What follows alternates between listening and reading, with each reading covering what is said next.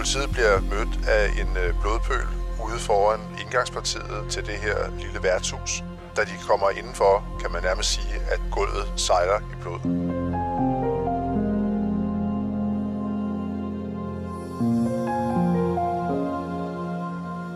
Det sejlede bogstaveligt talt i blod. Sådan forklarede de betjente, som kom ud til værtshuset Søpromenaden på Østerbro i København, natten til lørdag den 24. september 1983. Stedet lignede noget fra en westernfilm med smadrede møbler, knuste glas og flasker. Vidner sagde, at døren havde været aflåst, så ingen kunne slippe væk fra det mareridt, du kommer til at høre om i denne udgave af Danske Drabsager. Vi går tæt på politiets efterforskning, rockernes hævntogt og det retslige efterspil.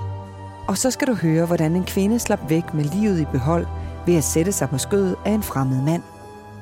Til at fortælle om sagen har jeg talt med forfatter, kriminalredaktør og rockerekspert Carsten Norton, som har skrevet bogen Engle dør aldrig om Hells Angels historie i Danmark. Mit navn er Stine Bolter. Velkommen til podcasten Danske Drabsager, særafsnit om danske rockerdrab. Der er kolorte på søpromenaden. Ordene bliver nærmest spyttet ind i øret på den hertebrede rocker, mens musikken pumper ud af højtalerne i rockerborgen. Snart efter sidder tre brødre i et folkevognsrobrød i fuld fart på vej gennem den københavnske nat mod deres natværtshus på Østerbro. De vælter ind på søpromenaden og fandme jo. Fem personer fra rockergruppen Bullshit sidder i det røgfyldte lokale, og få øjeblikke efter er blodbadet i gang. Den første bliver stukket igen og igen, til han ikke længere kan stå op. Den næste får den samme tur, og blodet sejler hen ad gulvet. På vej ud får drabsmanden øje på en tredje kolort, som står med ryggen til. Han tager fat i ham og drejer ham rundt. Så kommer kniven igen frem, og han jager den langt ind i maven på sit offer. Med et skrig løber offeret ud, og så langt væk han kan, før han falder om på gaden. Dødeligt såret. Blot tre minutter er der gået, og to mænds liv står ikke til at redde. Der var kaos, redsel og forvirring i og omkring værtshuset Søpromenaden. Mens de tilkaldte betjente forsøgte at finde ud af, hvad der var sket, ville mange helst bare ud og væk fra de blodige lokaler. Det fortæller kriminalredaktør og rockerekspert Carsten Norton om her. Det, som politiet kommer ud til den 24. september 1983, det er det, der efterfølgende bliver kaldt en af de blodigste affærer i øh, nyere dansk øh, historie. Politiet bliver mødt af en øh, blodpøl ude foran øh, indgangspartiet til det her lille værtshus på Østerbro i København. Da de kommer indenfor, kan man nærmest sige, at gulvet sejler i blod. Uden for værtshuset, der er der en øh, bullshit-rocker, som er hårdt såret. Og indenfor, der er der yderligere to bullshit der ligger på gulvet i den her blodpøl, som begge to afgår ved døden. Det første politiet gør i sådan en situation her, det er jo, at de prøver at få et overblik over, hvad er det egentlig, der er foregået. Er der nogen vidner, der har set noget? Er der nogen, der vil fortælle, hvad det er, der er sket? Netop fordi den sårede og de to døde er rockere fra klubben Bullshit, så kan politiet jo ikke undgå at tænke på den konflikt, der på det her tidspunkt verserer mellem netop Bullshit og Hells Angels på den anden side. Der er på det her tidspunkt i København to store rockerklubber. Den ene er Bullshit, som er forankret på øh, Amager og Nørrebro i København. Og den anden, det er Hells Angels, som øh, få år forinden har åbnet sit første klubhus i Danmark, også på Nørrebro i København. Og denne her samme eksistens mellem de her to klubber, den har været alt andet end fredelig. Det er en årlang konflikt, der er stået på, hvor man har kæmpet om territorier, for eksempel netop i form af, af værtshuse i øh, byens forskellige kvarterer. Men politiet har også en helt klar opfattelse af, at den her konflikt den også handler om øh, retten til hasmarkedet på Christiania. Og da politiet når frem på øh, søpromenaden og finder de her to døde og den livsfarlige sårede politirocker, der er de godt klar over, at der her for ganske nylig på det her tidspunkt har været en form for fredsforhandling mellem Bullshit og Hells Angels, som er gået i fisk. Efterfølgende har der været øh, rygter om, at øh, Hells Angels egentlig havde tilbudt at optage nogen fra Bullshit, og de samme rygter går på, at øh, Bullshits daværende leder, Makral, han har afvist den håndtrækning, der måske, måske ikke har været. I hvert fald, så er det øh, endt med, at et sted som Søpromenaden på Østerbro, det fortsat er Hells Angels territorium. Og derfor er politiet godt klar over, at når de ser de her bullshitter ligge inde på og uden for værtshuset, så tyder det på, at der er nogen, der har været på et sted, som de måske ikke skulle have været. Mens politiet havde travlt med at afhøre vidner, kriminalteknikerne lavede sporsikring, og de døde skulle køres til Retsmedicinsk Institut, skete der noget helt andet et andet sted i byen. Nogenlunde samtidig med, at politiet går rundt på Søpromenaden, der er der nogle af deres kolleger, der stopper en øh, kassevogn, som er på vej over krydset Christmas Møllers plads med retning mod øh, Indre By. Den her bil, den er fyldt med bullshit blandt andre deres leder Makral, og der er et ret overvældende våbenarsenal med i denne her bil. Der er både skydevåben og slagvåben og knive. Og netop det, at denne her bil er på vej øh, ind mod byen, den gør jo, at politiet også hurtigt kan se, at øh, det her, det ligner et forestående hævntogt, som man har fået stoppet. De her bullshit de bliver selvfølgelig anholdt, og deres våben bliver beslaglagt, og de bliver alle sammen taget med ind på politistationen. Det første sted, som øh, politiet tager hen efter søpromenaden, det er Hells Angels Klubhus ude i øh, Titangade. Og her, der anholder de flere, blandt andre et fremtrædende medlem, som bliver kaldt for Blondie. Og han bliver straks taget med ind på øh, politistationen i øh, Stor Kongensgade, hvor han bliver afhørt. En ret pudsig detalje ved den her situation, det er, at mens Blondie han bliver øh, taget med op til afhøring, der passerer han simpelthen på trappen nogle andre betjente, som kommer gående med de bullshit-folk, som er blevet anholdt ude på Amager. Og ifølge en af de politifolk, jeg har talt med om den her episode, så blev Blondie så hissig, da han så de her bullshitter, at der skulle flere voksne betjente til at holde ham og forhindre ham i at springe på de her rivaler. Politiets efterforskning gjorde, at de langsomt kunne lægge nogle af brikkerne i sagen. Carsten Norton forklarer. Efterhånden som politiet taler med, med vidner i denne her sag, og for alvor kommer i gang med efterforskningen, så finder de ud af, at denne her gruppe af bullshit-medlemmer og et par kærester, som endte på Søpromenaden, de havde haft en længere turné gennem Københavns natteliv denne her lørdag aften. Der havde været noget fest ude i klubhuset, og øh, den var så for nogens vedkommende altså fortsat rundt på nogle forskellige værtshuse. De var kommet sent afsted, og derfor så var der mange steder, der var lukket, og det var altså ifølge deres forklaring derfor, at de endte på søpromenaden, som havde åbent til langt ud på morgenen.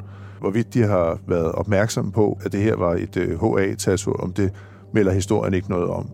Men øh, det viser sig altså, at i det, de så er nået frem til søpromenaden, der er der nogle personer, som kender HA, der får øje på dem, og straks fortsætter ud til Tissangade, hvor øh, de løber ind og fortæller Blondie, at der er set bullshitter på søpromenaden, eller kolorte, som de kaldte dem for i intern jargon. Og øh, det her, denne her besked, den får Blondie helt op i det røde felt. Han øh, tager efterfølgende afsted sammen med et par kammerater til søpromenaden i en bil, hvor øh, de her HA'er så øh, træder ind på værtshuset og straks konfronterer bullshitterne med, hvad de laver der. Det vi så efterfølgende hører, der er sket, det er, at Blondie han meget hurtigt ind i den her konfrontation slår et øh, bullshit-medlem hårdt i ansigtet, så vedkommende vælter bagover, og øh, mens vedkommende så ligger på gulvet, trækker Blondie en kniv og stikker personen flere gange. Og, og det her, det udløser jo et fuldstændig kaos inde på det her værtshus. Nogle af de andre bullshitter, de øh, prøver at forsvare sig, kommer i klammeri med nogle af, af HA'erne. Mange almindelige værtshusgæster er jo, går selvfølgelig fuldstændig i panik og prøver at, at slippe væk fra stedet. Og der er for eksempel også en øh, kæreste til en af bullshitterne, der bliver så redselslagen, at hun hopper op på skødet af en anden mand og lader som om, at hun sidder og kysser med ham, simpelthen for at beskytte sig selv i situationen. Det her kaos, det udvikler sig, og Blondie, han når at stikke to andre personer med denne her kniv. Den ene af dem bliver hårdt ramt, men formår alligevel at, at kravle hen til døren til værtshuset og ud på fortoget, hvor han så mister bevidstheden. Og de to bullshit som er ramt af knivstik, de bliver altså liggende inde på værtshuset og afgår ved døden. Det øjeblik, hun ser dem komme ind på værtshuset, ved hun, at det ender galt. Resolut sætter hun sig på skødet af en fremmed mand og begraver sit ansigt i hans. Kysser ham hårdt i håb om, at fjenderne ikke vil genkende hende. Gør de det, er hun dødstømt. Mellem skrig og tumult ser hun sit snit til at komme ud og væk. Men værtshusets dør er låst indefra. Nogen har fjernet nøglen. De er alle fanget i et slagtehus, uden mulighed for at slippe væk. To var døde, en livsfarligt kvæstet, og en fjerde var såret. I de kredse klarer man for det meste selv problemerne og vil ikke have hjælp fra politiet. Sådan var det også i 1983. Midt i det her kaos, der sidder den her unge pige jo altså på skødet af en øh, fremmed mand, har hun efterfølgende fortalt. Og hun har et blik rettet hen mod døren, fordi, måske ikke så overraskende, så hun gerne væk fra den her situation. På et tidspunkt, der er hun på vej hen til døren, men øh, tør alligevel ikke, så hun opgiver og går tilbage igen. Men efter et par minutter, der øh, står døren så øh, på hvid gab, og der ser hun sit snit til at flygte. Da den unge pige flygter fra søpromenaden, passerer hun flere af sine kammerater fra Bullshit undervejs. Hun kan se, at de er, er såret, og hun er overbevist om, at hvis hun selv bliver på stedet, så kan det ende med at koste hende livet. Hun sætter i løb, og øh, det hører med til historien, at hun øh, har træskostøvler på den her aften. Hun har selv forklaret det, fordi hun tidligere på dagen har været ude på Christiania for at sælge hash. Det er ikke optimale sko til at løbe i, så det foregår ikke i, i det allerhøjeste tempo. På et tidspunkt, der lykkes det hende så alligevel at, at præge en taxa, som hun øh, springer ind i, og bliver kørt ud til Bullshits klubhus på Amager, hvor hun så slår alarm og fortæller de andre derude, hvad det er, der er sket. Så snart bullshit-rockerne hørte, hvad der var sket med deres venner, ville de hævne sig, og det kunne ikke gå stærkt nok. De bullshit-folk, der er til stede i klubhuset, samles hurtigt og beslutter sig for at tage afsted og, og hævne deres kammerater. Og de samler et helt våbenarsenal bestående af en øh, pumpgun og en brandmandsøkse og nogle køller, som er lavet af nogle afsavede bordben og nogle knive. Og med det her arsenal pakket ind i en kassevogn, der øh, sætter de så kursen mod Østerbro. Efter knivstikkeriet og det her værtshusslagsmål, der samler Blondie og hans kammerater sig så igen og springer tilbage i det øh, folkevognsrobrød, de er ankommet i, og, og kører væk fra stedet. Og denne her rute, den går op over Fredensbro ved søerne i København, og herop, der smider Blondie sin øh, kniv fra sig, har han øh, sidenhen fortalt i retten.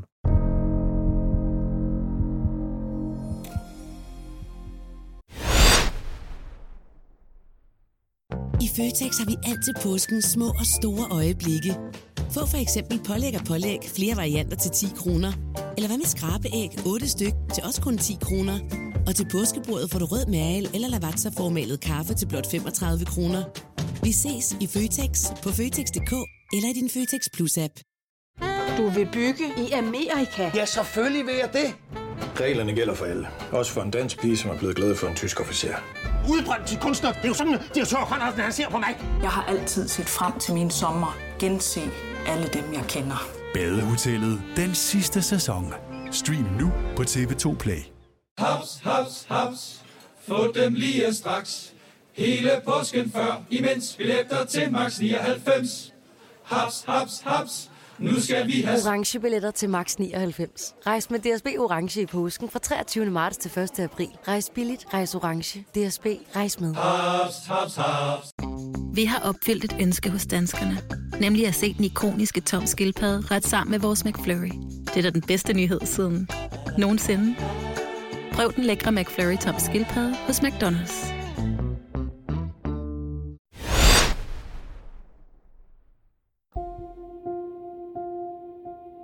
Den imponerende bygning, som huser Østrelandsret, sidder den muskuløse rocker på anklagebænken med sit store skæg.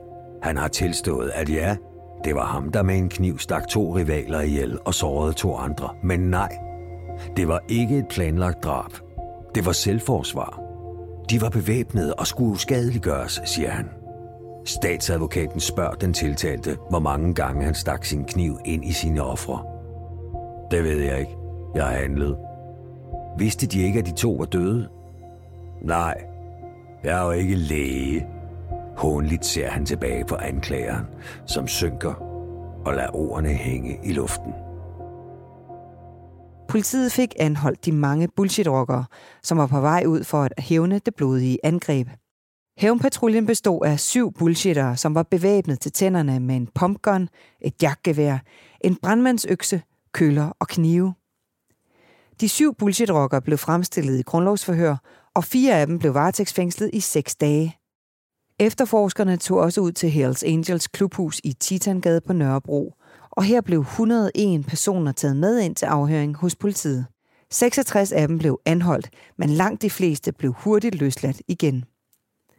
Sagen var færdig efterforsket og kom den 11. september 1984 for ved Østerlandsret, hvor Blondie fra Hells Angels ikke lagde skjul på, hvad der var sket og hvad han havde gjort.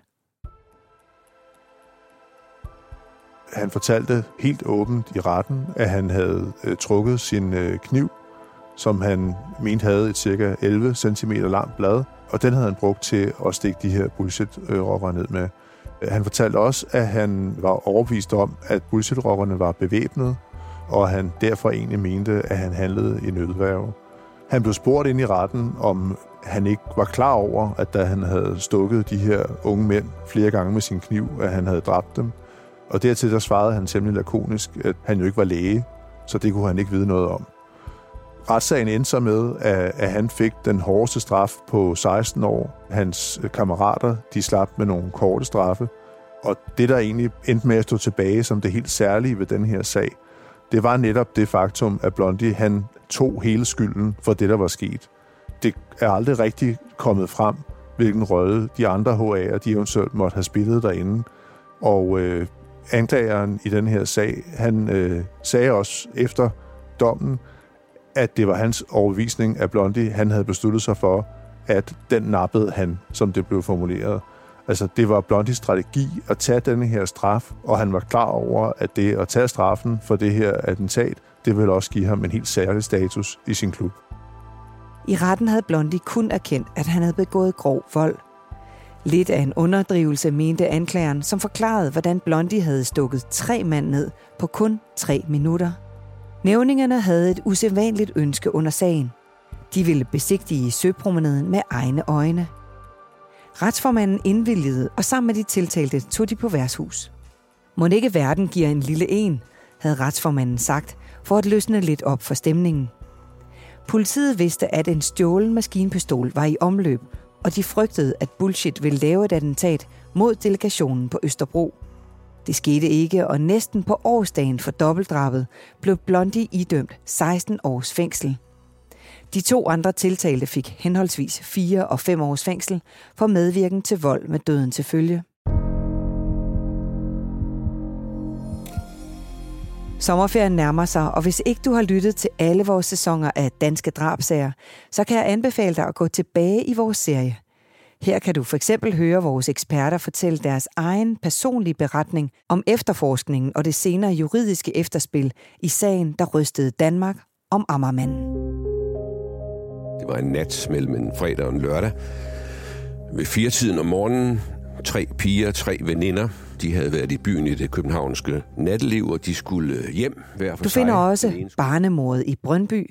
Her er det blandt andet den tidligere drabschef, Willy Eliassen, der fortæller om den rystende sag, hvor DNA kom til at spille en vigtig rolle. Jeg var derhjemme. Min, min kone og jeg øh, var stået op, og så ringer den vagthavende, og så siger jeg spontant øh, til min kone, det her, det kan jeg ikke lide. Og det er jo øh, selvfølgelig erfaring, der siger... Der er mange afsnit at kaste sig over, og starter du fra begyndelsen af vores serie, er det sagen om likvidering af tre sovende mænd, du støder på. De første meldinger, jeg fik derudefra, det var, at man mente, at, øh, at øh, de var slået ihjel med stumvold eller med kniv, eller sådan en kombination af dem. Den ene af dem med stumvold, og de to andre med, med kniv. De var erklæret døde på stedet af ambulancelægen selvfølgelig, og det er det, der gør, at de kan blive liggende. Fordi ellers Jeg kan også anbefale dig at læse bogen Engle dør aldrig, første bind i serien om Hells Angels historie i Danmark. Den er skrevet af dagens ekspert, Carsten Norton, og jeg har talt med ham om bogen. Hvordan kan det være, at du kaster dig over at skrive den her bog? Det er der flere grunde til. Først og fremmest så er det sådan, at hvis man beskæftiger sig med kriminaljournalistik i Danmark, så er Hells Angels en størrelse, som er, er svær at komme udenom. Det er den rockerklub, som de sidste 40 år, godt og vel endda, har gjort sig mest bemærket i nogle voldsomme sager. Det er en øh, rockerklub, som alle ved, hvem er. Der er ikke nogen, som ikke har hørt om rockerklubben Hells Angels, og der er ligefrem nogle af deres medlemmer, som øh, har opnået en eller anden form for kendis-status, hvor de er lige så berømte som rockmusikere eller skuespillere. Og det gælder jo for eksempel folk som øh, Jynke, Brian Sandberg og Blondie er der med sikkerhed også en del, der vil kunne huske. Hvordan øh, var arbejdet med den her bog? Hvordan har du lavet den? Der har været flere spor i arbejdet med denne her bog. Et af dem har øh, selvfølgelig været politiets efterforskninger, som jeg har fået adgang til øh, gennem statens arkiver. Der er det sådan, at hvis sager har en vis alder og er afsluttet, så kan man som journalist eller forfatter for eksempel få lov til at dykke ned i efterforskningen. Det er jo et helt uvurderligt materiale, når man øh, vil prøve at spole tiden tilbage, fordi så noget som politirapporter og afhøringer og billeder taget på gerningssteder osv., det er jo noget, der er lavet lige præcis på det tidspunkt, hvor det fandt sted. Så det er jo sådan små øh, fastfrysninger af, af tiden, som man kan bruge til at, at, at rekonstruere det, der rent faktisk skete. Og et andet spor i bogen har selvfølgelig været at tale med kilder, som har en viden om denne her periode i Hells Angels. Og det har jo både været politifolk, tidligere politifolk, journalister, fotografer, folk fra rockermiljøet, folk, der har været et eller andet sted omkring rockermiljøet, og øjenvidner til de ting, der nu er sket.